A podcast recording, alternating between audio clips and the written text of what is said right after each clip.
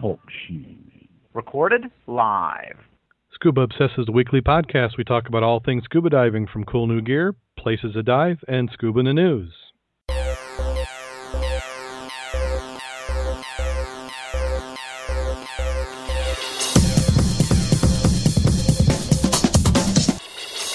Scuba Obsessed episode 69 was recorded live Thursday, June 2nd, 2011.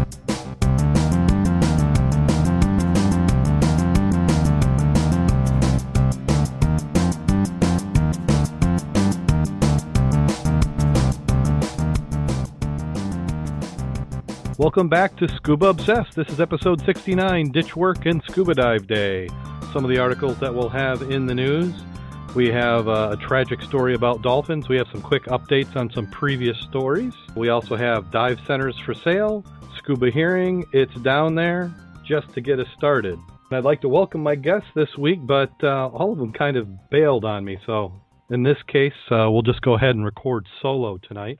Uh, Jim is still busy with work. I think he's got several more weeks yet before we see him back in the show. But I give him guilt all the time. Uh, we did do some diving last week.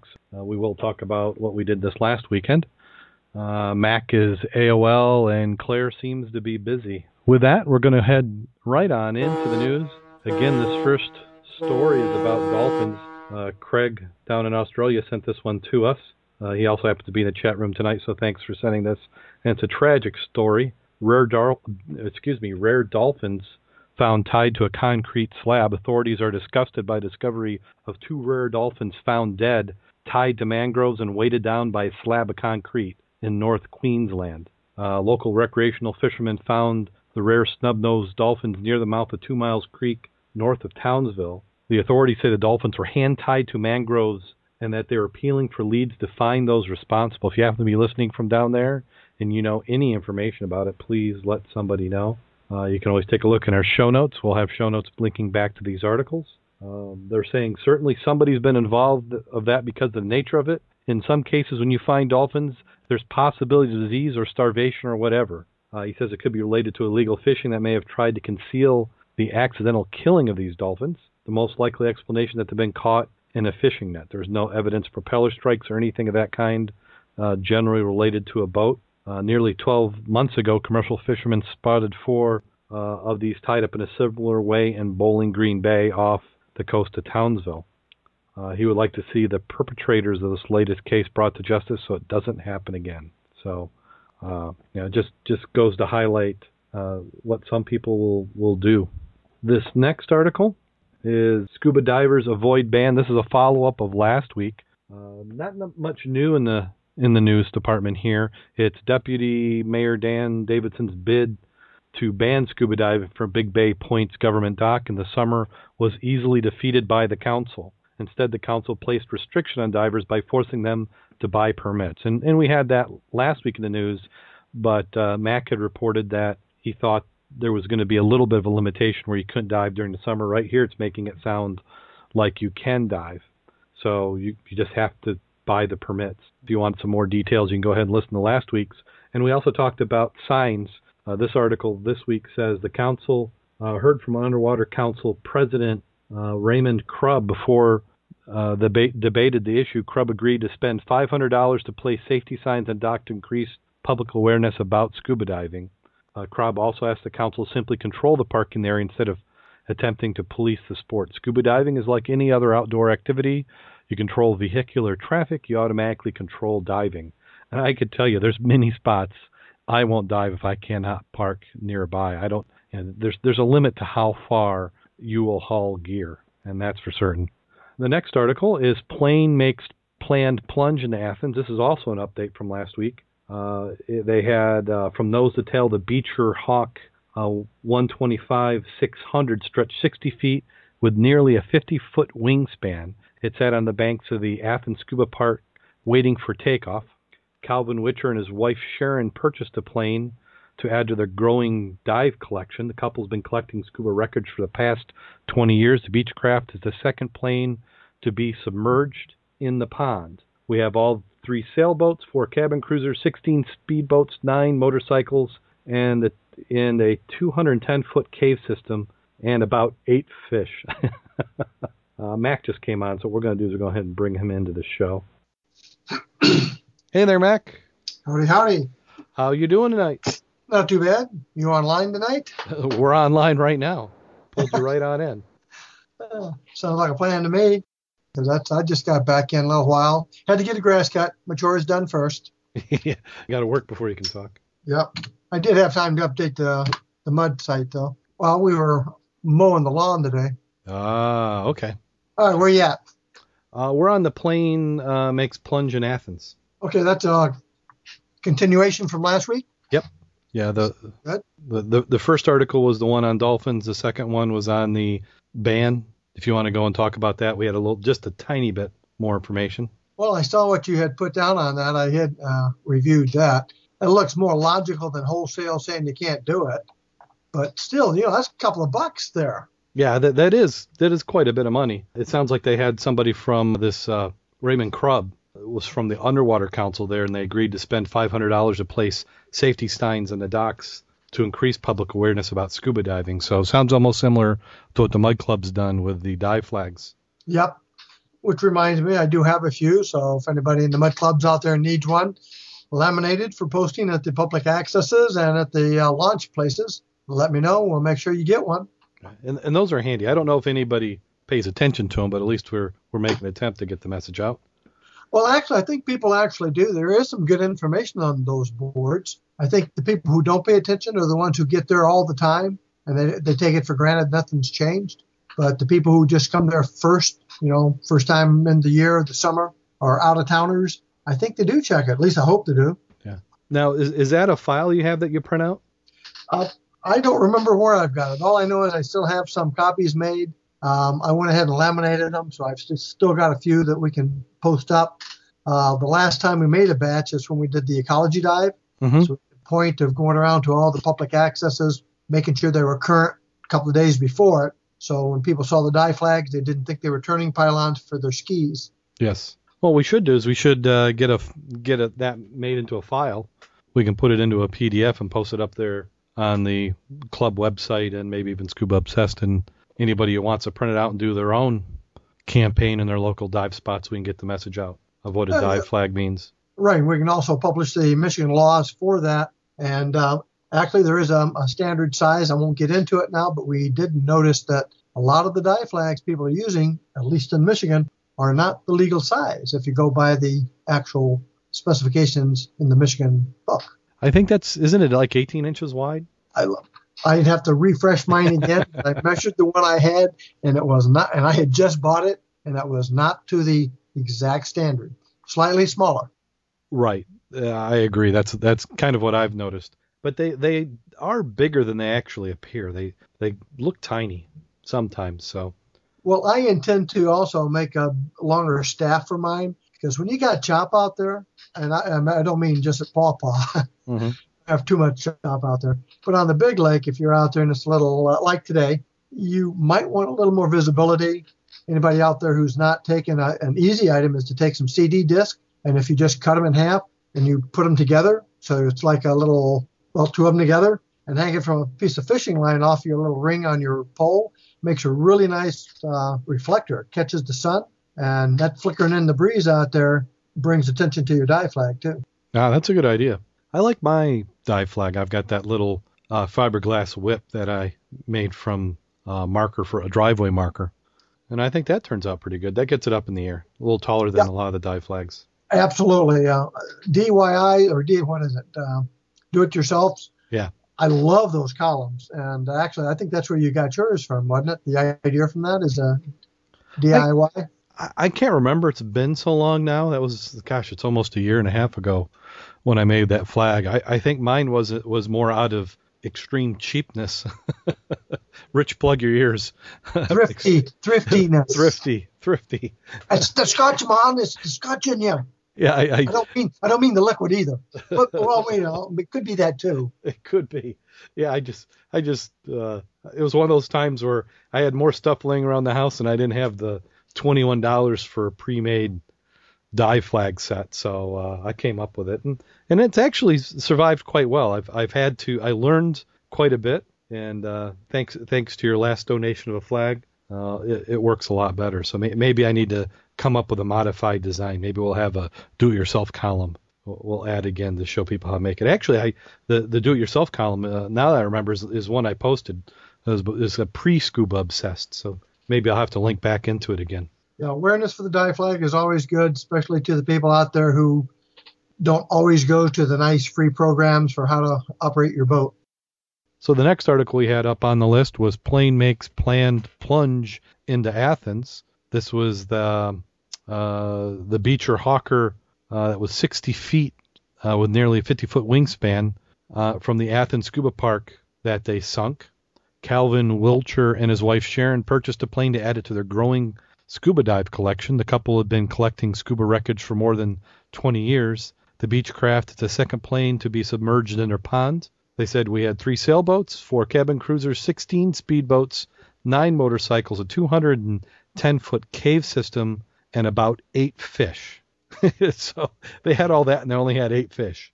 Uh, Calvin and his team of divers helped taxi the plane out to water, and they were on board to ride it to the bottom. It's a fun dive. Uh, the plane is going to be used to help with training other divers and rescue workers for recovery operations. It took 10 weeks to put the plane together. It was shipped in pieces, uh, and they cleaned it out of all hazardous materials. Two big rigs tugged the plane to water, where it was eventually sank with the divers on board. That I- would be rush. And I wonder if they had the seats inside. Probably not. Probably not. I take that back. Yeah, yeah, they, they probably don't want anything to where people can get caught on it, but uh, that, that just sounds so absolutely amazing. I, I still want to figure out how we can sink a boat with uh, with us on it. Well, they had. Uh, it, it's normally a 14 passenger plane. That plane cost thirty thousand dollars, by the way, and uh, well, a little cheaper than the new ones, which are about 850 to a million bucks. So they literally spent thirty thousand dollars on that plane. Well, uh, Calvin Winter, who owns the park, and I think his wife's name is Shannon, said the Mhm. cost of the airplane was thirty thousand big ones. Yow, for a scrap plane. Yep. Well, yeah, and I assume it took the engines off too, because it's what 60 feet uh, long, 40 foot wingspan, and they Yeah. wound up using two 30 ton records wreckers uh, to get it out there. Mm-hmm. And I do have a picture of it here. I, I'm trying to figure out how to sh- send it to you because they had uh, they they reference they had eight. No, I take that back. Eleven highly trained scuba divers were on board as the craft penetrated the lake's surface. I'd like to see the video for that, and I know they got one. oh, I'm certain. I'm sure they have to. They had they had to have some sort of video for that. Yeah. I was just looking to see if I could find that because I'd like to see that from the inside out. Oh, that'd be nice. Now that must mean then I think normally you would normally open up the front hatch, remove the door so it couldn't accidentally get dumped out. The aft door, if they've got one. I don't know if they left the windows in or out. I, I don't know. I'd imagine. Was there any value in taking the windows out? Well, you could make money on the windows. I mean, if they're in pretty decent shape. I mean, that, that Pretty good. I'm looking at it. That's nice. Yeah. Yeah, it's uh, if anybody wants to look it up on the uh, FAA net, the tail number is uh, November 600 MK, Michael King. So what what's that do? They can actually see the last the, the registered photo of it the actually, FAA. I'll tell you who the owner was. Uh, I'll tell you specs on the airplane. And I'm looking at the picture, and that door is still on. Ah, Uh, when I say on, it's cocked, at least in this particular picture. well they they did say they were using it for training, so that would make sense. If you had the door on, you could test opening the door to see how easy, you know, just to get experience for. I mean, if you had to rescue somebody now, uh, you know, as we've talked before in many types of these situations, it's going to be more of a recovery operation than actually life saving. Uh, I can't tell if the windows are intact or not, or the cockpit window. I get one view here, and it doesn't quite look like the front cockpit was would be there. And it would sort of make sense to take them out if you wanted it to flood even. You know, otherwise you're going to get a bubble in there. So maybe those front windows are out. Sort of looks like it. Looking at the shoreline, I would have expected more people because I sure would have liked to, excuse me, to been there. Yeah, and and well, I don't know what their weather was like, but we had some some good weather here, or kind of in between weather, depending on what what time of the day they did it. Yeah. Looks like it's well, I don't know what time.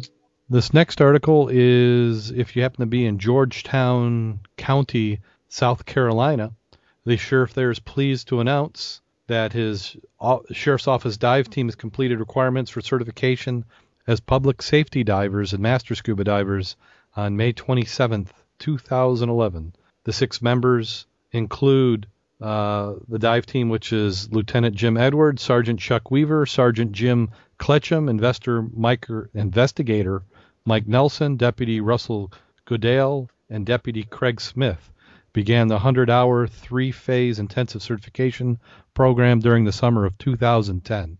So they spent just a little less than a year to go ahead and finish up all their certification, and it has now been completed. So if you happen to be down there, go ahead and congrats them.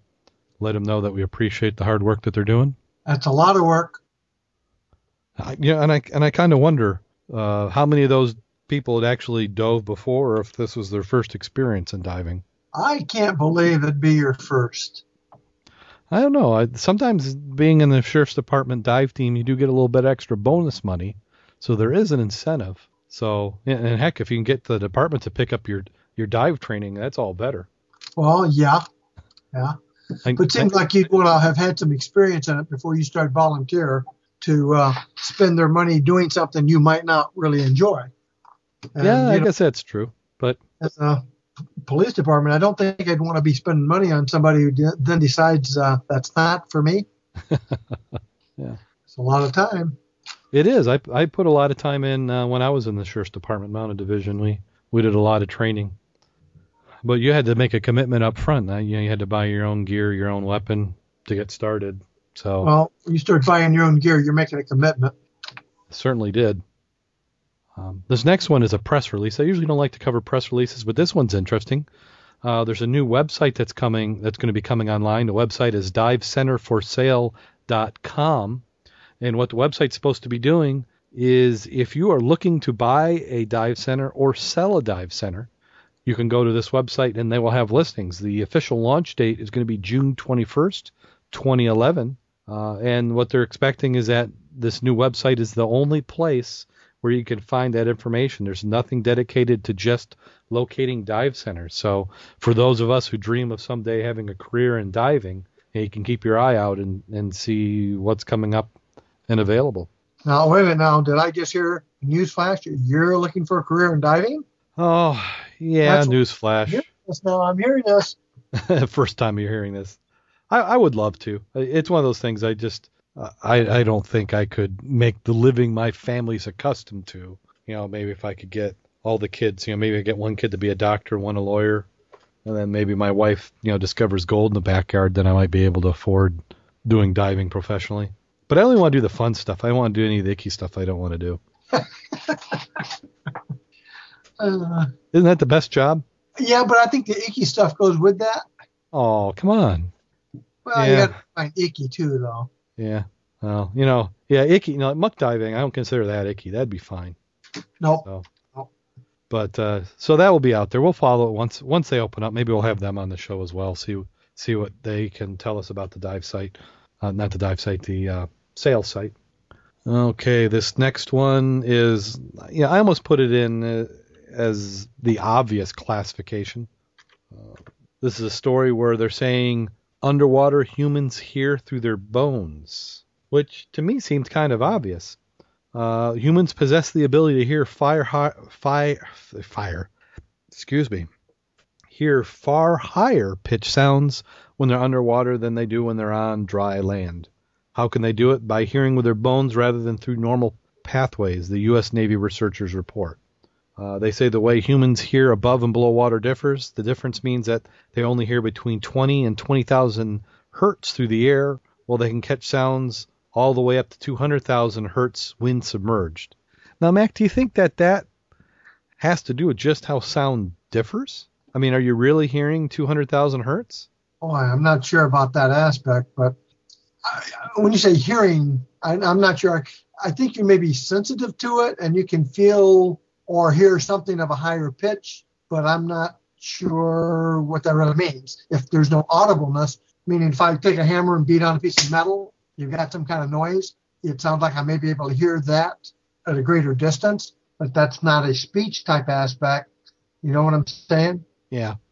Yeah, so maybe the source sound was up above what we consider to be our normal hearing, but we have a way of sensing it. They say the uh, colichia, colichia, which is filled with fluid and contains hair cells or tiny protrusions that also move, stimulating the auditory nerve, which sends signals to the brain. The human hearing is magnificent, says Bill Martin, a hearing scientist in the Oregon Hearing Research Center in Portland.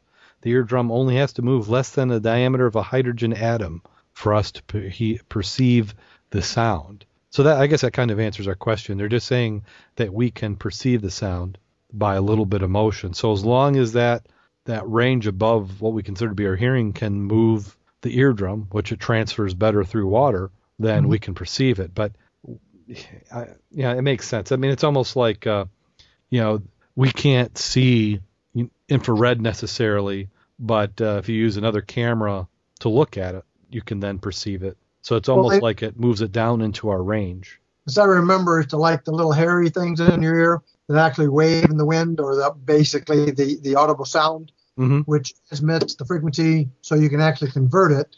I know through the bone conduction, it sounds like you're stimulating those the canals basically with the vibration through the bone conduction, which then replicates the sound. Yeah. So they're saying so they're saying by using bone conduction, the human ear can actually receive sounds at frequencies way higher than would have been expected. So it sounds like that's what it's actually vibrating. The bone is making the cochlea vibrate such that then you can interpret that sound, yes. even if you were deaf from the aspect of using the little hair fibers that move to give you the same item. so maybe if we want to hear high high sounds, we just need to wear a bucket filled with water over our head.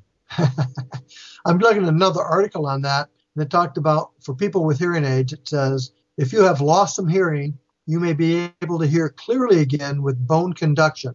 Most causes of hearing loss are due to eardrum, duh, eardrum damage. Since bone conduction does not use the eardrum, you may be able to listen to music clearly with audible bone without a hearing aid. So then that sort of explains, like I was talking about, then you're actually stimulating the cochlea with the vibrations through the bone, giving you the same audible sensation that translates into hearing. Yeah, Interesting. it is. It is. So I poo-pooed the article in the beginning, but now I actually like it. I think they think that's very nice of you. Yeah, you know, I, I, I can be magnanimous every once in a while. Does that mean I'll hear my wife better if I'm underwater with that? I don't think that's going to be a selling point. Uh, this next one is effort led diving group to really clean up. Tons of trash had been at the bottom of Lake Havasu. Only a week ago was headed to the landfill, but there's a lot more still left. Uh, the Divers Association there held the third annual Copper Canyon cleanup earlier this week, bringing in more than two tons of trash. 16 divers and 11 non-diver volunteers, along with the U.S. Coast Guard Auxiliary Bureau of Land Management, Lake Havasu Marine Scuba Training and Technology, Donut Post, and the St. Bernard- Bernard- Bernardino Sheriff's Department picked up trash from the bottom of Copper Canyon. Divers found tires, barbecues, chairs, bottles, solo cups, a watch, a few pair of sunglasses, and loads of beer cans, said Kathy Waydig of the Divers Association. Uh, they said I didn't get maybe 30 feet in from my spot in Copper Canyon. There was just so much down there. I think it was good we picked up as much as we did, but there's still so much more. Uh, Cooper said he felt proud of the group for filling the 20 by 40 foot barge full of trash. A great activity for the Diver Association, but there's still a lot down there. We're glad to do it and help clean up the area. Unfortunately, how easy it is to put something in the water. They can be cle sighted, but it's so easy just to drop something because it sinks and it's gone. And we've experienced that firsthand, haven't we? You think so? you know, I was just looking at that list of people they had. You know, that's a lot of people if they had the Bureau of Land Management or Land Management. I know they had 16 divers and 11 non-divers, but how many people from the Bureau was there? And more importantly, you notice this, the significance of the posting, the way they did that? It has in front of the San Bernardino Sheriff Department. You know who was right in front of that one? No. Donut Post. Oh. uh, no, I'm just curious if that really is a donut place, but you know, I, and and and why to put it right in front of the sheriff's department? I, I, I, thi- I think you picked up on something. I think I- that had to be intentional. incentive. The sponsorship. You know, you know, like how they will name stadiums. Maybe the department has bought so many donuts that uh, they they've got a deal. They get a discount. They just have to mention that they're uh, the Donut Post and the the sheriff's department. You know, a little bit of cross marketing. Oh yeah. Well, if anybody out there has extra donuts, I like glazed ones, just regular plain glazed ones. I'm just very happy with those. No fillings, no nuts, and all that. Plain glazed is great. Just glazed is good. Yeah, glazed is good. I, I'm I'm also a fan of the old fashioned. You know, which I which I understand are probably the least healthy for you. Yeah. N- nothing like being deep fried in grease. Uh, and, and even if you don't have those, I'll even take a box of donut holes. Donut holes, those are nice. Oh, A little portable. absolutely. Get my sugar high. I can actually do a work for about 10 to 15 minutes. Yeah, have to do spell check when I'm done, though. exactly.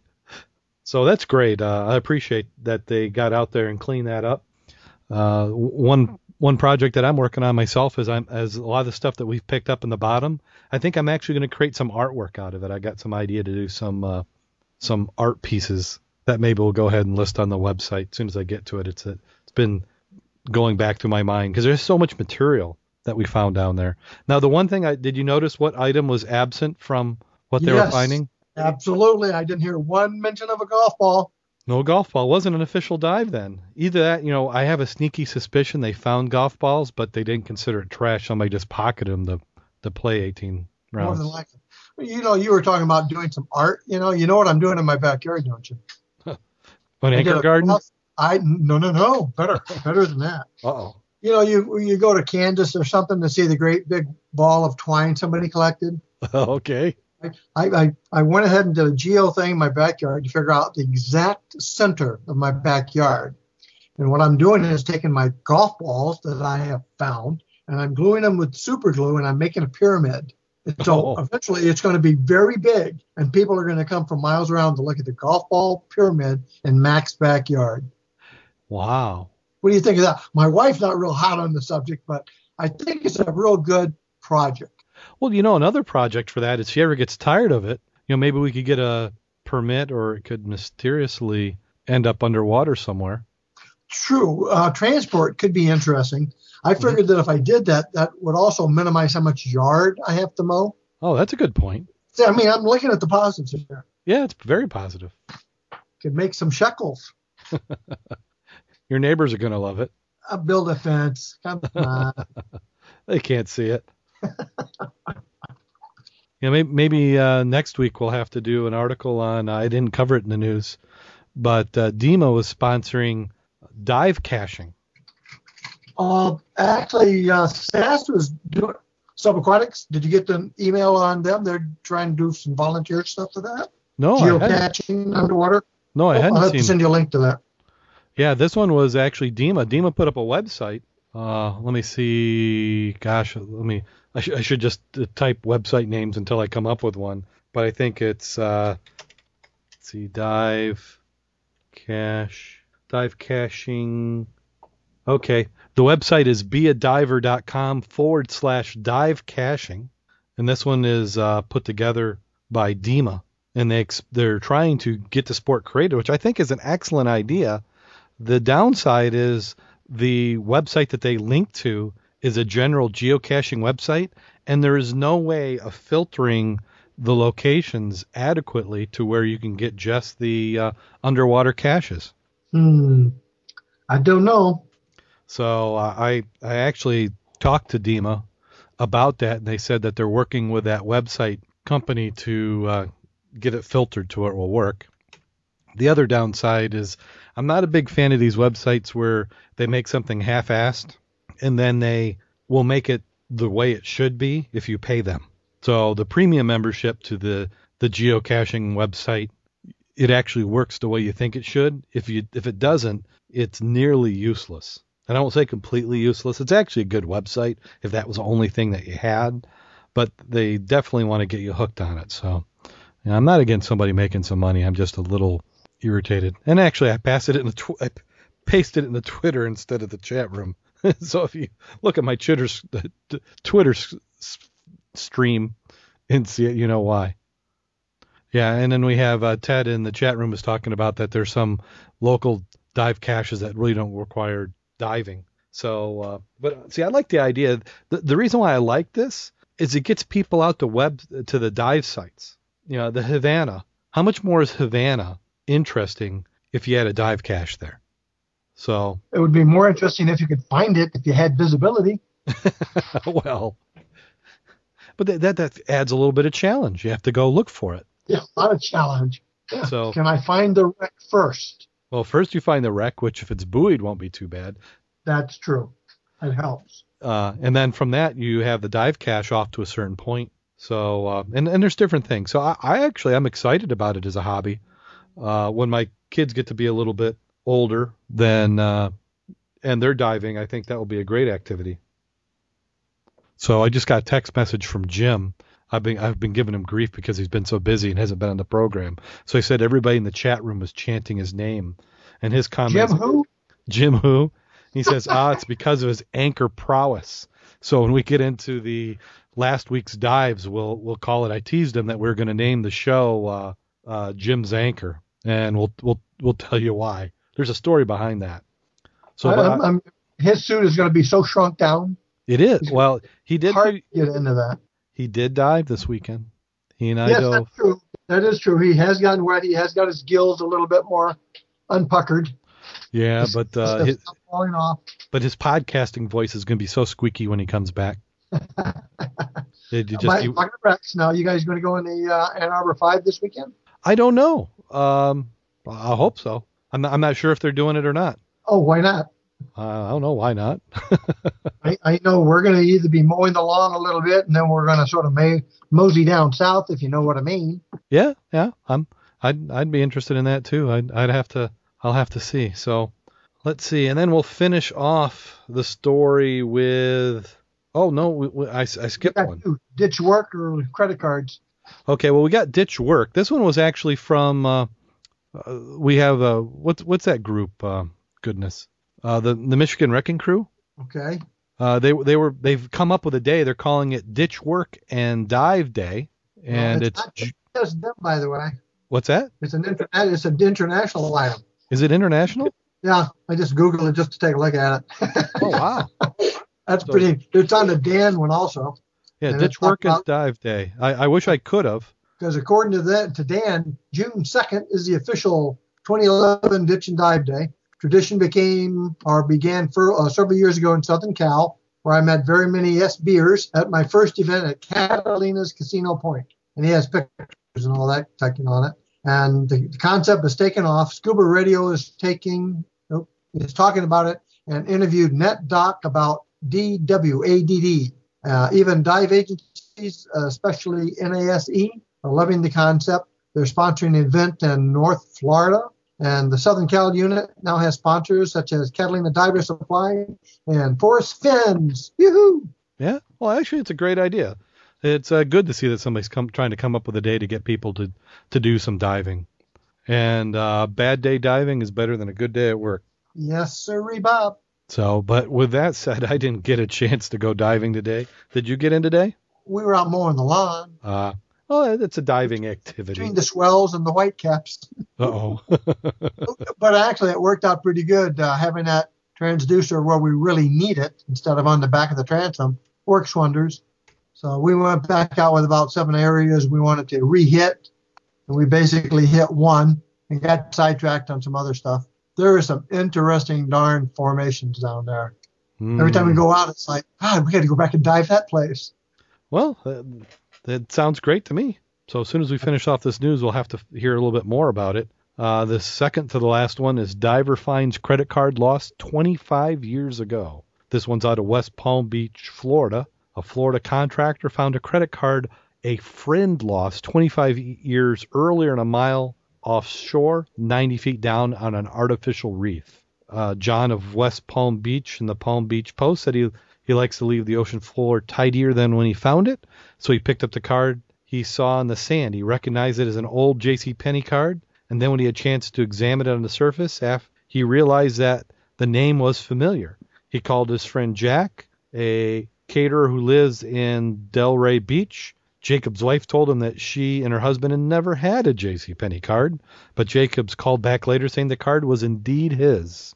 Uh, I told him that he lost his card 25 years ago when he was living in Davie before I was married. Jacob said the befuddling thing is how did I get a mile offshore in some reef?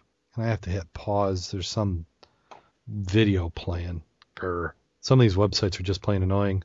Uh, when I told him I lost the 20, the card 25 years ago, um, they're not sure how it got there. The question no one can answer: the artificial reef, the triangle. We put the two together from a freighter. We put it together from a freighter, or a barge in the Palm Beach area after an old. Ro- I have no idea what that last paragraph is. Oh, it says this is the Palm Beach area after all, an old Rolls Royce, An old Rolls barge Royce. and an old Rolls Royce. Yeah, I, I have no idea.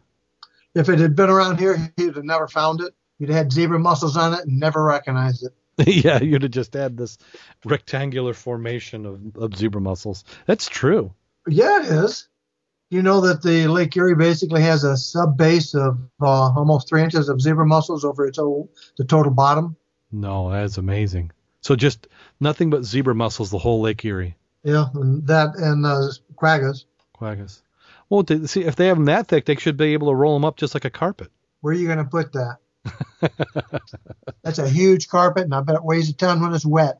Oh, you know, you put that in the neighbor you don't like, or actually somebody you don't like. You don't want to be your neighbor because you're going to smell that thing for. I was going to say, make sure he's downwind of you. Okay, and we're finally to the last article. This one, uh, if you listen to Rich from Diver Sinks podcast, he talked about it last night. So that's why he has it one day earlier. He can scoop us. So this one was Blackbeard's anchor lifted off the sea after 293 years. Long time. It had been there a long time. The waves just off the Atlantic beach were a little too large. Dozens of researchers, state historian officials, and journalists watched, transfixed as crew members of the research vessel Dan Moore. Um, they had ropes, and if you've ever seen some of the recovery operations where they're trying to bring in the uh, submersibles, you know what it can get like when it's windy. The nearly 3,000 pound anchor was swaying out of control.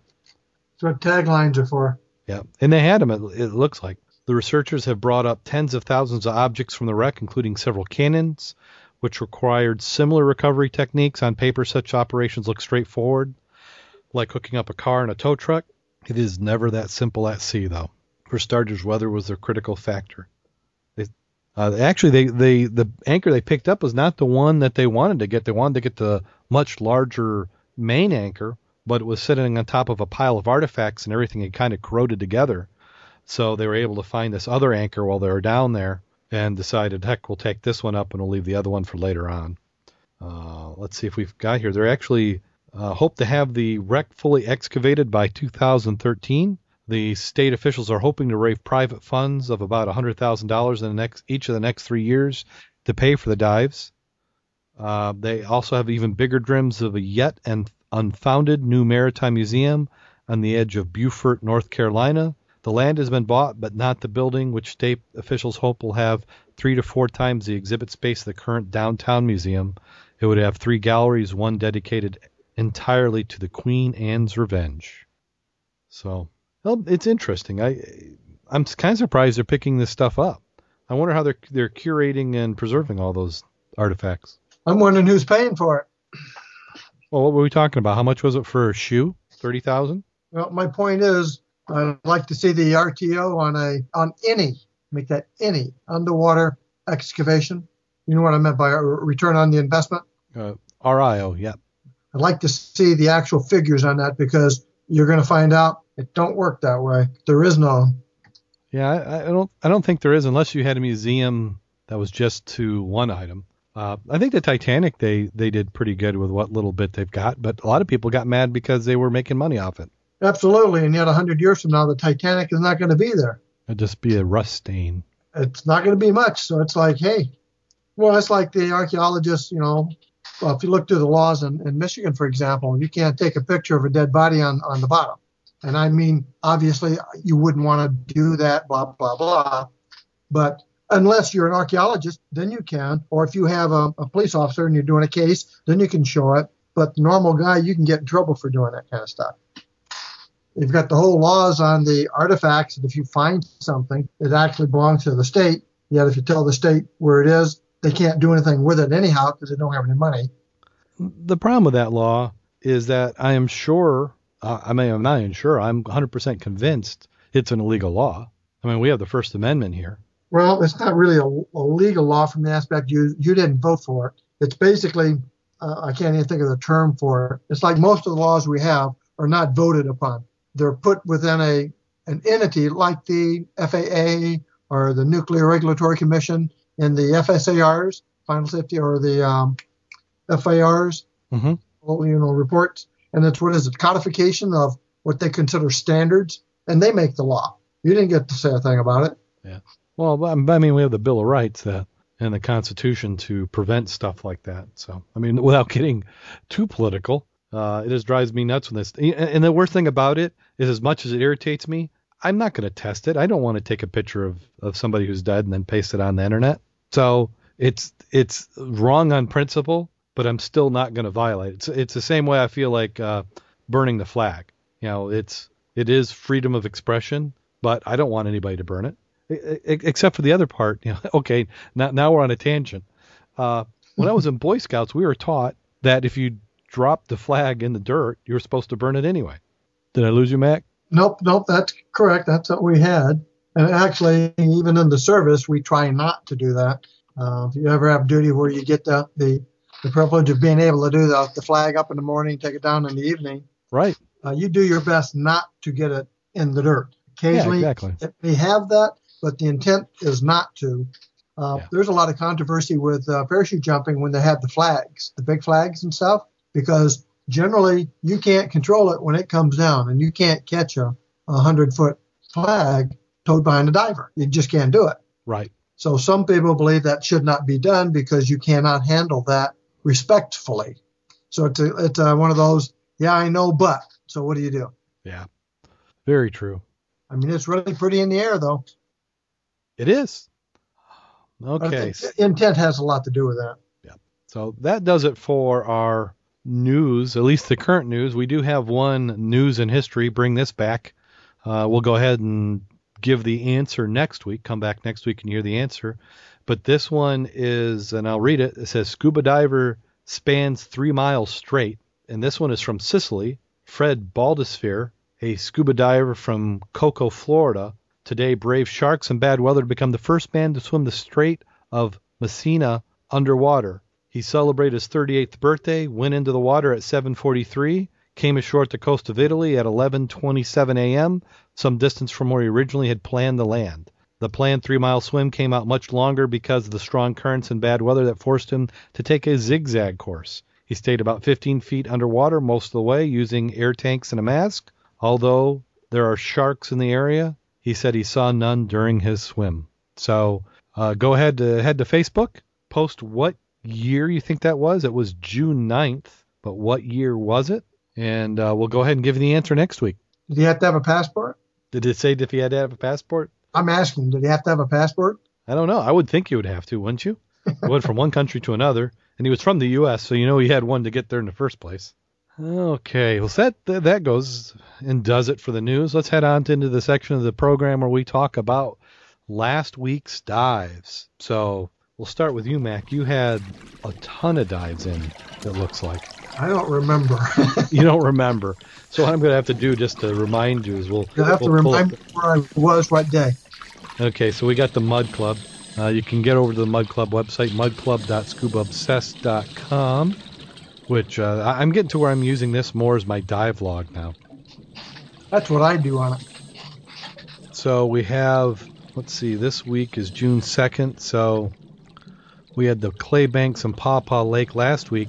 Uh, we had, uh, did you do the Wednesday dive with uh, Rich Well, we, we went out uh, Tuesday, Tuesday. or well, I take that back. We went out Monday, the same as you guys. You guys went up north to the Ironsides. Yes. We went south down to the other wreck, Uh huh.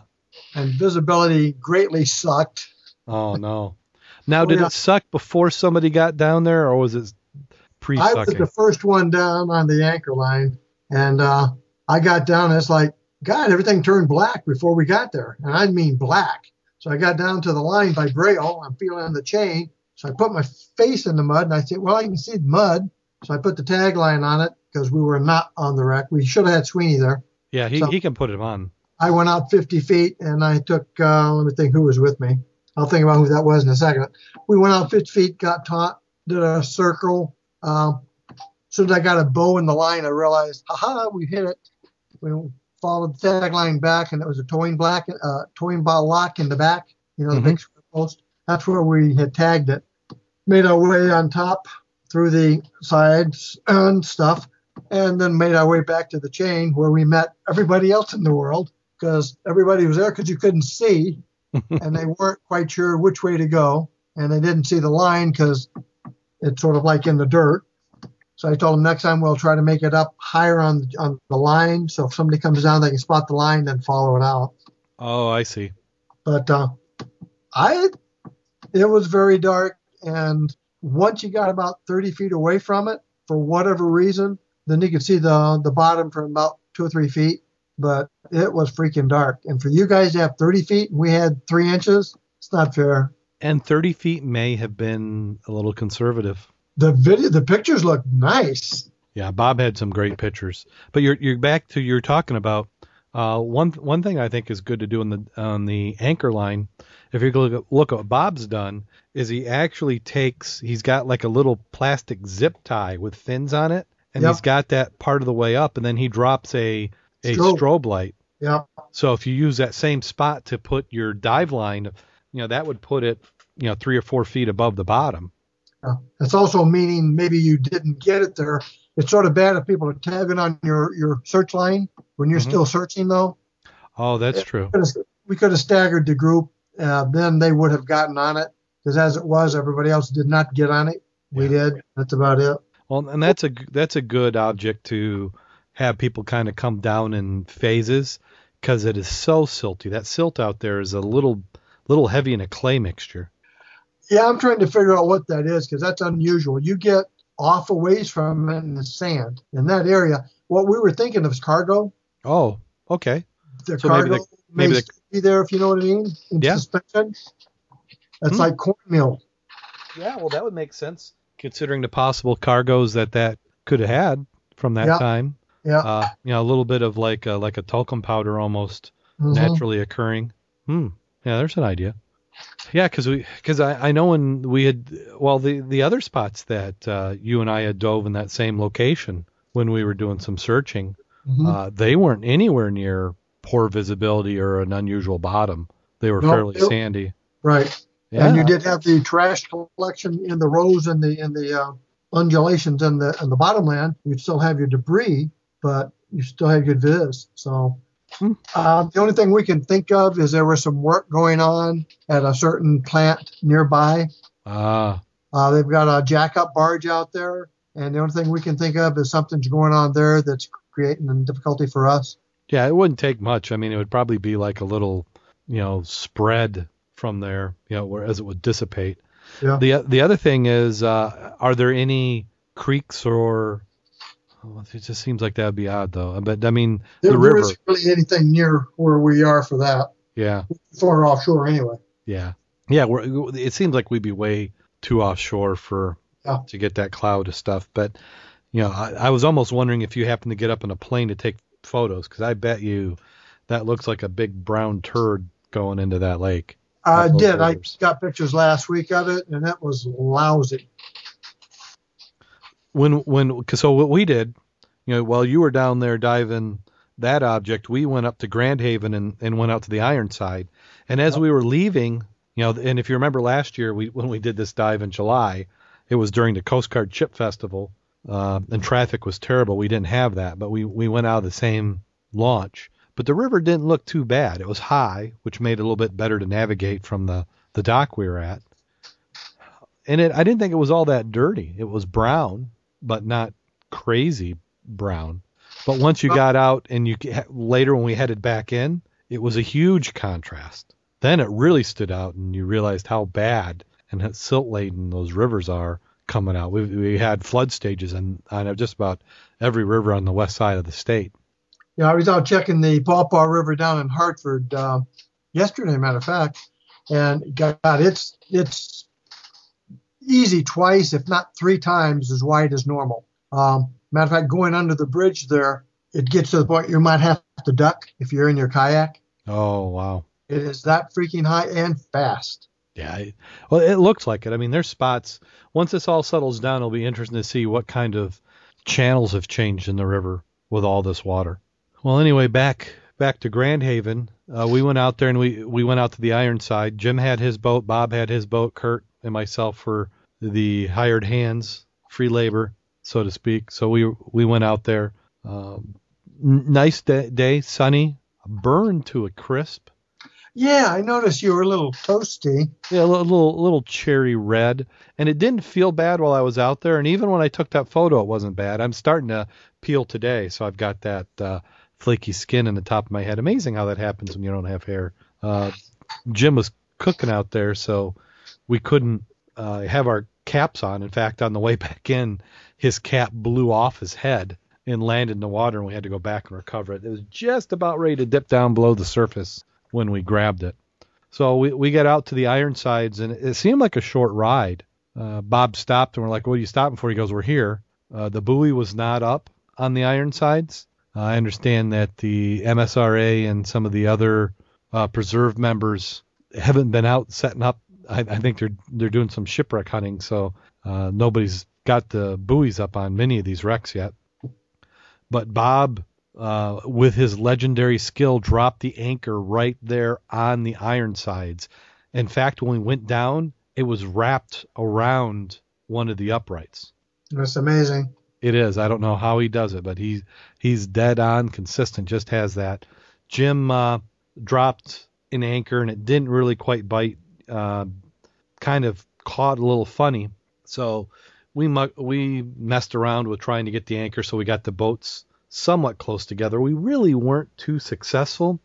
So anyway, go ahead. I was gonna say, how come you guys didn't trail boats? That way everybody's on the same boat. Take a tagline boat to boat, so everybody's in the, at the same spot.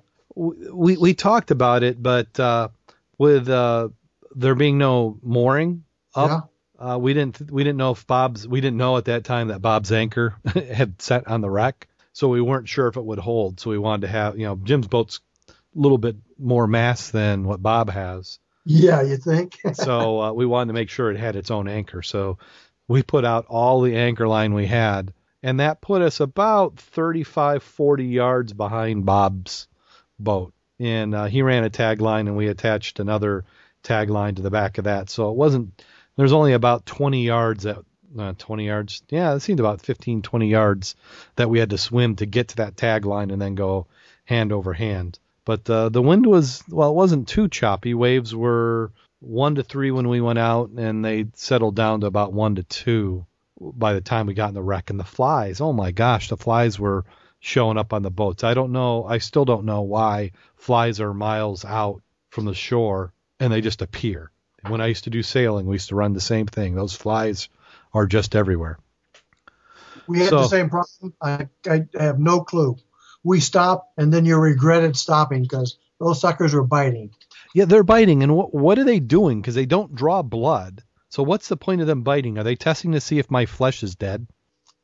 Or laying larvae, one or the other. What the I guess maybe that's it. But I, I didn't stand around long enough to let them lay larvae, but we were smacking them. So anyway, Jim had the first anchor out and set, and he has this other, you know, it looks like a grapple anchor, and he had Yep. the back of the bo- uh, back of the boat, and he says, you know, I want to throw another anchor line, and he knew he was kind of, you know, the the Ironside's about 120 feet deep, so he throws the anchor over, and he's watching the line to go out, and as the line goes out, he decides, you know what, I'm going to make a smart ass remark to Kurt. So we always got to give Kurt some grief. So as he goes to say something to Kurt, out of the corner of his eye, he sees that line go flipping out of the bucket and into the water.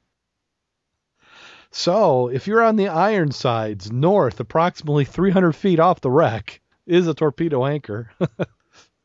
Actually, Bob, when he was down there, said he saw some line floating off in the distance and uh, wondered what it was. So that tells you how good that viz was. Wow. Yeah.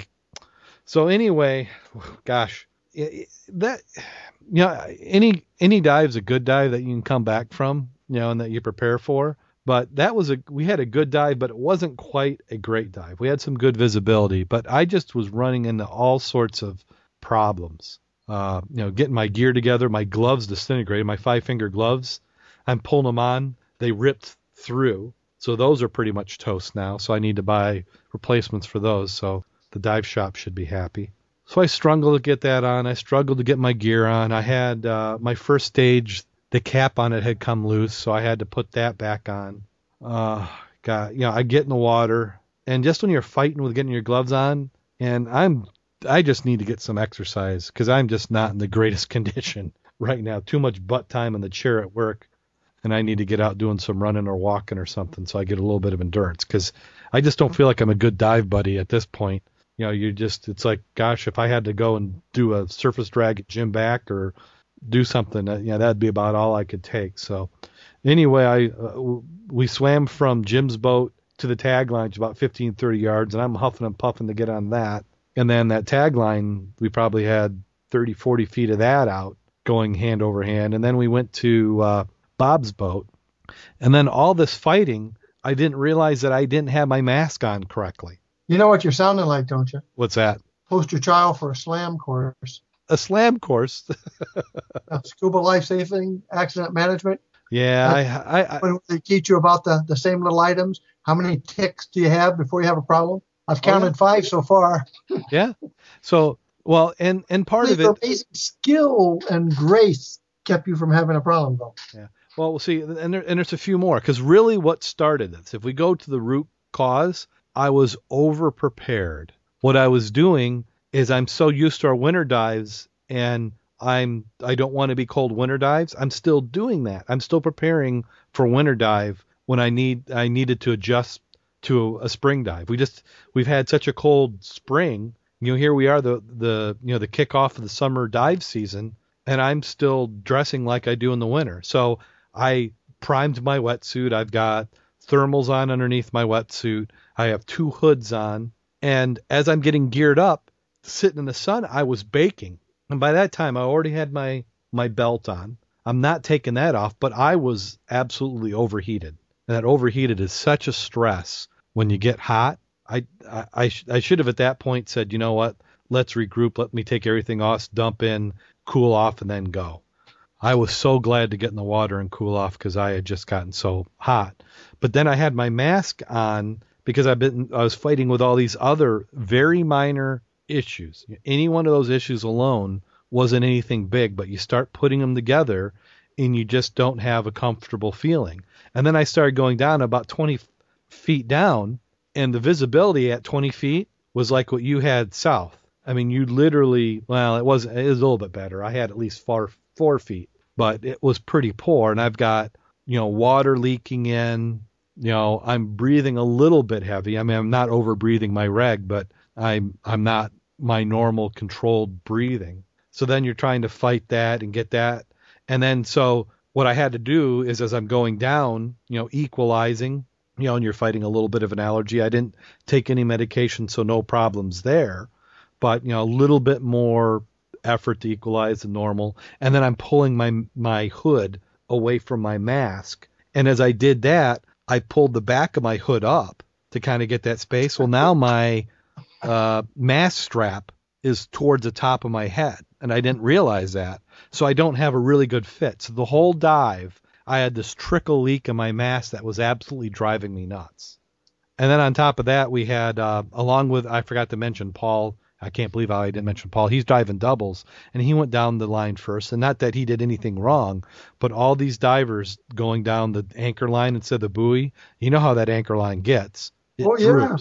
So now you're 150 feet off the wreck, 10 feet from the bottom. And at this point, we're at about 105 feet.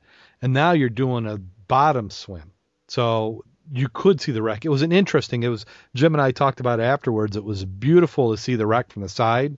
We've always come down the mooring from the top, which comes into two boilers, but we actually could see it from the side. So this 200 foot long shipwreck materializes out of the distance, you know, with about 60 foot viz, and you can see it. So we got on it.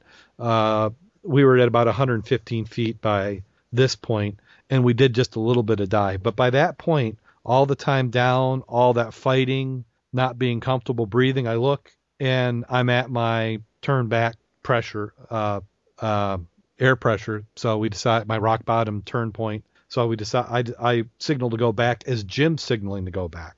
So I'm not sure why he's signaling. Uh, you know, we were both given the okay sign, so there was no problems, but we went back. But that whole time, I just had an uneasy feeling. It was one of those where, you know, you're under control, you're calm, but you just don't feel good. So it was a good dive, beautiful. Glad we got to see the ship. We had probably four or five minutes on the bottom there on the ship, but you know, we, you know, it, it could have been a better dive. Yeah, you know, we're diving. Well, sounds like sounds like you guys though did do a good after dive brief. Mm-hmm. Oh yeah, lessons learned, and that's that's always a value there. Oh, certainly. Know? Yeah, yeah. We're we're we're definitely learning all the time. We're learning. I mean, this is uh, you know both Jim and I are well over hundred dives now, but you still feel like novices, and it's just how all these things can add up, and you know, because we, we, we weren't going to get out of the. It it was one of those things. We weren't leaving the dive line. We just took a little quick eyeball around, and then we headed headed back up. Uh, Bob passed us on the way down. We actually passed him on the way down. Uh, he was at about 30 feet hanging out. Uh, we went by him, and then on uh, Paul went up. And when we got to the surface, Jim did an excellent job of helping Paul. Paul's got doubles, and he oh, had yeah. to get into Bob's Zodiac. And it, if you're not used to, you got to unequip in the water. So we've got taglines that you tie off and you get out of your gear and and so he gets out of his gear and he looks at Jim and he goes, Okay, now what? And Jim's like, Well, what you're gonna do, you're gonna pull and kick up and then get in the boat and you know, Paul did a great job getting back in the boat and then we helped him push the gear up. Those doubles, man. I know I'm gonna have to when I get into tech diving, I'm gonna have to do doubles. I am not looking forward to messing with all that weight. Sling bottles, baby. Sling bottles. I, I, I, I like the idea of those side mount setups. So, uh, you know, I'm going to do doubles just because that's the only way you can get training up here. So I'll I'll get the doubles and do that training, but I'm certainly going to learn how to do independent double side mount because I think that's going to be more what I enjoy doing would be a side mount. But you know, until you try it and get the proper training, you never know. But uh, we had a good dive. Bob was down there for a long time. That's another thing we've talked about is uh, you know we need to get a little bit better dive plan with Bob uh, you know how long you're going to stay down because that rebreather he could be down you know when you have a nearly unlimited supply of air and i say unlimited you know three hours uh, easy uh, you know how long is he going to stay down? At what point do you you know send somebody up? Because you had uh, you know paul came up with with jim and myself uh, you know and, and he actually signaled he was coming up with uh, to jim because uh, jim jim checked jim offered him air. Jim had a pony in case he had a problem but he didn't uh, but Bob, you know, Kirk came up because he's he's got 119s, and uh, Bob's got a rebreather, so he can stay down there forever. So you, you just we that's one thing we we want to get with Bob, just a little bit better plan of what of what he's doing. But all in all, visibility was good. The uh, wreck seemed to be in similar condition it was the the last year. You know, at, at one point my my buoyancy was okay, not as good as I like, but I could just consider the stress of all the other thing going on contributing to it. But you know, I I did uh, one point I had to do the you know kind of the finger touch to control the the buoyancy. Jim at one point said I was sitting there waving my uh, my uh, inflator in the air because it wasn't inflating and I was too uh, horizontal. I need to do a butt dump, which uh, I need to have some maintenance done on that butt dump too. See, there's another item. How many items are you, you counting, Mac? Am I about to ten? Fifteen. Oh, all I'm glad is when you guys went out and discussed this afterwards, I bet you guys had wow, if I'd had a novice with me, what would I have done to him? Oh yeah, no, we, we well for one thing, this is not a good novice dive. Uh, I'd say, I mean, it, you don't have to the it's an advanced dive. You know, you do a few good deep dives in a good qu- quarry. Uh, it's a good warm up for if we do the Ann Arbor Five or and the the Crane and Barge this weekend. So it's it's it's good. Uh, part of it. I, you know, I just need I just need to get in better shape. I, I need to find out some way in my day to make some time to get some running and some cardio in because it's just huffing and puffing too much. Plus, you know, I'm going to go to one hood. I don't need the two hoods. Uh, gloves. I'm I'm going to buy a better pair of gloves. I I got to get. Uh, I had some dry gloves. A dive shop had had shown me. They're like, here, try these dive gloves, these dry gloves. I tried them. I liked them. I go back. They don't they don't stock them anymore. So. Hmm I need to, I need to find some of those. But uh, overall, a good dive. We had we had some fun time, and of course, we did the after dive eating, which is always good, and t- My talked about it. So, and then uh, did you get another dive in besides the the one you had down there? Yeah, we went up to uh, Portage Lake at the Cold Brook County Park. That was the uh, Wednesday evening dive, sponsored by SAS of Battle Creek. And uh, a lot of times they refer to that as Blue Lake. On the map, it's Portage Lake. You ain't going to find Blue Lake. Oh, But uh, the water at the beach area was nice. That there is actually some bikini clad beauties actually in the water, which is always interesting. Uh, good number of people were launching kayaks from the beach. The beach itself was pretty was nice and sandy. If you didn't fall into the hole that captured three people, ooh, uh, but you get out to chest high, get all your gear, do another two feet out. Bottom drops to about eight. The weeds are all the way to the top. You go two more feet, look down, the weeds are gone because the bottom went from 10 to 20 feet. Heck of a slope. Visibility was great, absolutely great until we got down to the bottom and started mucking. So I we were actually we were actually out there mucking uh, off the slope, and then it was like between 20 and 30 feet. And we normally only grub at 15 to 20, but the slope was so fast or so steep, uh, you needed to go down. Uh, they did real uh, real nice job of keeping uh, paired up, and uh, everybody had a flag, or at least the pair had a flag. I teamed up with a gentleman uh, I hadn't met before, but he's a grubber, which was great. ah, Um, so we established ground rules for the hand signals, who's going to do what, where we're going to go. And it basically was, I'm going to lead, he's going to follow. Wherever I go, don't look for him because he's going to be there. He did an excellent job. But part of the reason that was easy er, is because he said whenever the silt just went poof, he'd come up about three feet, see my bubbles come out of a cloud, knew exactly where I was because my line's coming up. Because I'd come back to a clearing and he's right off to my right. Uh, Nice. He is an instructor and he did a very nice job. I oh, was- so he was an instructor? yeah, he he's an instructor out there also. Ah, Uh, and they really don't like to put people they don't know out by themselves, even if they're grubbing. Because I ask, you know, are you, are you guys trying to babysit me because uh, I'm a grubber? And he said no. Went back, we looked at some. He has metal detectors in his car just like I do. ah, But The bottom was good. Visibility, actually, game fish, big ones. Um, I think somebody saw muskie, and, and there was enough items found. You're talking about um, anchors, fishing poles, sunglasses. It was a good dive, very good dive. And then afterwards, we went to Godfather's Pizza. Maybe two thirds of them went there, and basically we broke down into debriefing sessions of, well, did you have a good time? What you find?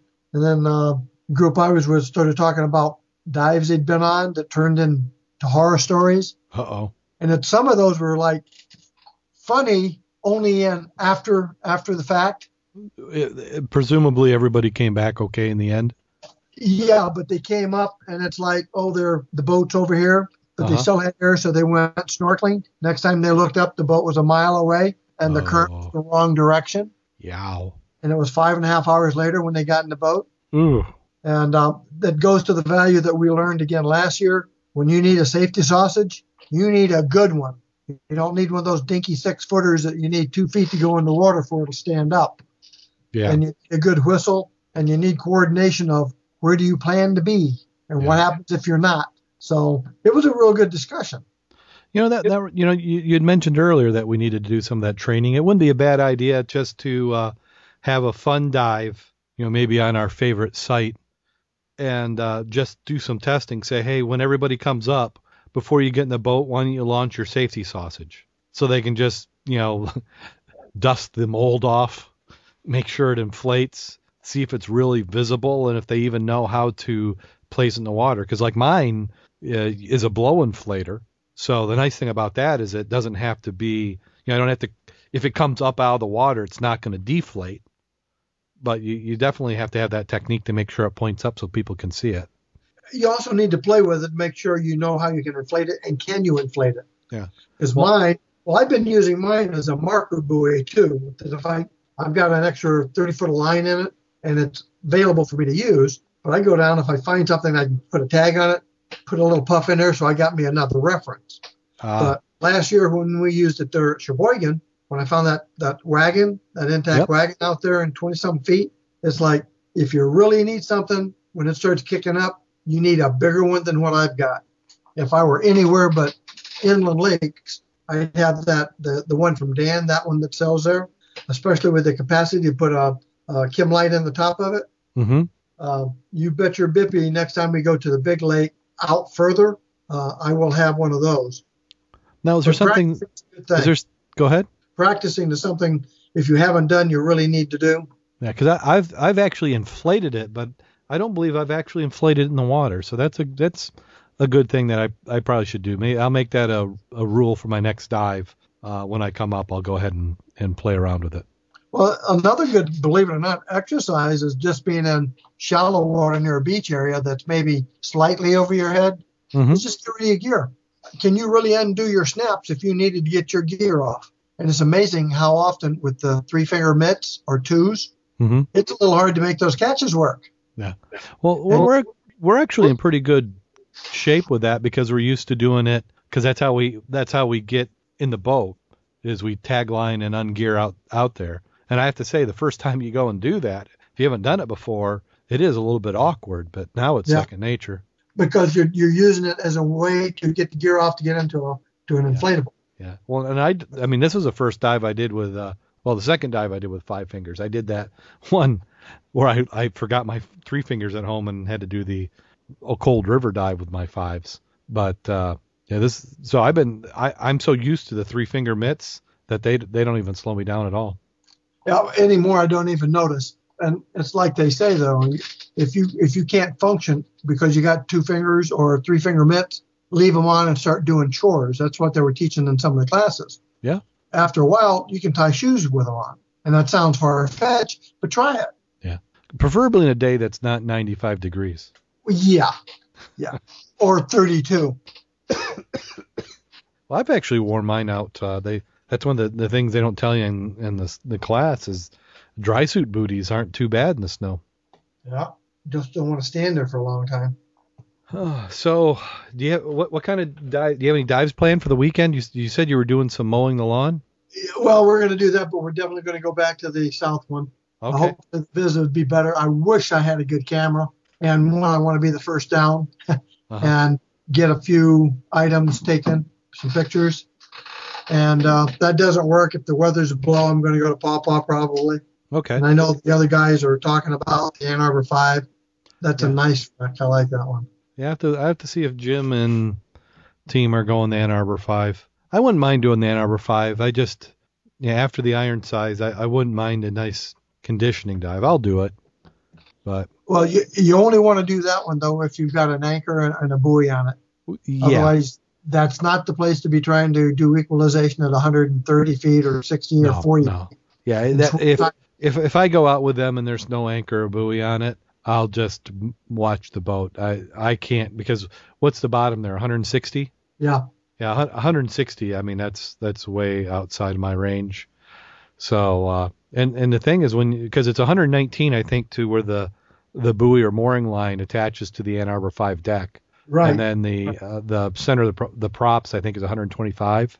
130. You just kick over. You can you can bounce it real quick and then come back and feel more comfortable at 120. Yeah. But the visibility's been so good. It's almost like the tropics, where as long as you can see, your your um, psychological level is different. hmm You know, your stress level is much more much better. Yeah. Yeah, because that that was one of the things about my last dive. It just, you know, I just had that uncomfortable, you know, somebody watching me feeling. It's like like they always say, or when you're flying or jumping. I'd rather be on the ground, wishing I was in the air, than in the air, wishing I was on the ground. Yeah, and and I have to admit, I, that's kind of how it was. I was I was glad, and and it didn't take much of an increase. You know, uh, when I was at 100 feet, I felt better. That at 115, it was just, uh, you know, just that that feeling on the the base of your spine where it's just not comfortable. Well, it's So- like even on shorter, you know, not as deep dives, but well, anytime over 60 feet, my comfort level goes up a lot when I take a small sling tank, you know, a pony. R- right. And that, and that and that was another thing. Jim and I were sharing a pony. So uh, and I, I I've just got to get a. I just had I should have taken a pony with me. I've just got to do that. So yeah, I agree with you. I mean, I- and like last couple of times we've been diving it though, Remember, we've been putting a stage bottle down, even though we didn't need it. We've been That's putting true. a bottle down there. So all you got to do is get to the anchor guys, and you've got extra air. And uh, to me, I like that. I mean, it's a it's something you don't need, but it's sure nice to have it down there, and it psychologically gives you a boost. Yeah, I, I agree. I'm I'm ready for. I, I just I should have one. I've, I've been borrowing one. I just need to put one together. Yep. Have you been to the site to see the uh, picture I put in from today? Yeah, I did. That was a nice photo. How'd you like our welcoming committee? Yeah, I had quite a bit. well, you know who they are, don't you? Mm, That's the sheriff department in the front, and that's the Coast Guard in the back, and that's the sheriff department on the scooter. yeah, Yeah, but uh, they're they're all divers. Well, yeah, they were doing rescue drills. Uh, It, it was an interesting exercise. Nice boats. I'd take either one of those. well, I know that's what I see whenever I see them. I like that. Uh, what's the the red one? Is that the auxiliary Coast Guard? no, that is the Coast Guard. Well, that's, the Coast Guard. That's the one that they mount the 50s on. The mount the not 50s, but the uh, M60s. Oh, They've actually got those for that. I've seen them out there with them. oh, really? Oh yeah. Yeah. Is Is it that, that? one of those threat days where they were guarding the railroad bridge? Ah, yeah. If you if you're uh, they're you don't want to take them on. No, they get serious. Yeah. They don't have a, little, a big sense of humor either sometimes. No. Nope. They they are a branch of the military. We sometimes forget. Yep. So uh, yeah, sounds. So we'll have to get some dives in. So somebody somewhere in the Mud Club, I guarantee, will be doing a dive this weekend, unless we just have absolutely crazy weather. We'll still be diving someplace. Uh, let's see. Also, uh, if you've been out to the website, go ahead and head out to the scubaobsessed.com website. Go up to, gosh, I can't remember the the. Uh, I'm gonna have to follow my own instructions. Uh, click on the about. Go down to the item that says Scuba Obsessed Fans, and we have a map there. So what we're telling you is how you can support Scuba Obsessed, being a fan, and one of the ways is putting your push pin in the Scuba Obsessed fan map. Uh, only provide as much information as you want other people to have. So you can use nicknames, you know, as long as it's not spammy. What what your nickname is, or we're going to approve it. But you go there, put in the push pin, and you can see all the Scuba Obsessed fans we have throughout the world. Uh, the, starting slowly, we have more fans in this, but uh, my goal uh, I kind of got the idea from your your daughter Mac of what she was doing. I would like to have somebody in every state of the U.S. and every country of the world at a minimum on that map. So uh, we've got a good start just after a few days of having the map up. We've got Egypt, Spain, UK, Australia covered. We have the states of California, Michigan, and I want to say one is DC or Connecticut somewhere in that area. But so go ahead if you're a fan and you listen, place your pin on the map. I'm approving those about every day, maybe every other day if I get busy. So if you don't see it right away, don't panic or worry. I'll I'll get back to approving it, and we'll get that map growing. Uh, also, we're going to be adding probably here in the next week or so the Scuba Obsessed newsletter. I've been a little reluctant on doing a newsletter because it's a lot of work to keep those up, but uh, you guys deserve it, so we'll go ahead and do a newsletter. Uh, we'll also, by being a, a, member of the newsletter, I do the show prep about an hour before the show. So what you'll get to do is you get to see the news articles before we do the show if you want to follow along. So newsletter subscribers, so watch for that. We'll post that in the Twitter stream, Facebook. Our Facebook website is www.facebook.com forward slash scuba obsessed. Uh, you can also follow us on Twitter on the Scuba Obsessed handle, and I also you can follow me, Darrin Jillson, D A R R I N J I L L S O N, on the Twitter. And uh, also, we love to have those four star reviews. So if you want to go ahead and leave us a four star review, you can do that as well. And let's see, I think that we're, we're getting close to the end. Uh, do, you, do you have anything else you want to cover, Mac? No, that's pretty comprehensive tonight, I think. Yeah, we, we, we did a good dent. Appreciate everybody who's in the chat room. We had Rich there for a while. We had Craig, uh, Ted, Shipwreck Mike uh, came on in. So if you're not listening live, come on uh, and, and come on inside. I know in the summer weather it's a little bit hard, especially uh, when it stays light later. So I'll mark that up to part of the reason we have a, a light chat room. Also, we'll have Claire should be coming back on the show. I kind of expect her this week. We'll we'll give her some grief as well. Jim will be back at some point in time. Don't lose faith. And we're also going to have uh, some guests on. I have one lined up for a couple weeks from now. As we get closer, we'll go ahead and announce who that is, and I'll be sending out some more emails. Work's been crazy, but uh, we'll we'll go ahead and still keep doing the show. We we said we're going to make it to at least episode 200, so we're going to keep going. If you have any ideas, anybody you'd like to see, go ahead and drop us an email at the show at scubaobsessed.com. So I said at the show. It's the show at scubaobsessed.com. And we're at that point of the show. We're we're to the bad scuba joke of the week. You ready, Mac? Oh, I'm I'm right here. Got my chair, seatbelt on. I'm good. You're all strapped in. Oh, big time. Big time. Great. So here we go. John Smith, a scuba diver, lived in Staten Island, New York, and he worked in Manhattan. He had to take the ferry boat home every night. One evening, he got down to the ferry and found that it, his weight was going to be quite a bit for the next boat. So John decided he was going to stop by the nearby tavern. Before long, he was feeling no pain. When he got back, the ferry boat was just eight feet from the dock. Smith, afraid he was going to miss this one and being late for dinner, took a running leap and landed right on the deck of the boat. How do you like that jump, buddy? he said proudly to the deckhand. It was great, said the sailor. But why didn't you wait? We were just pulling in.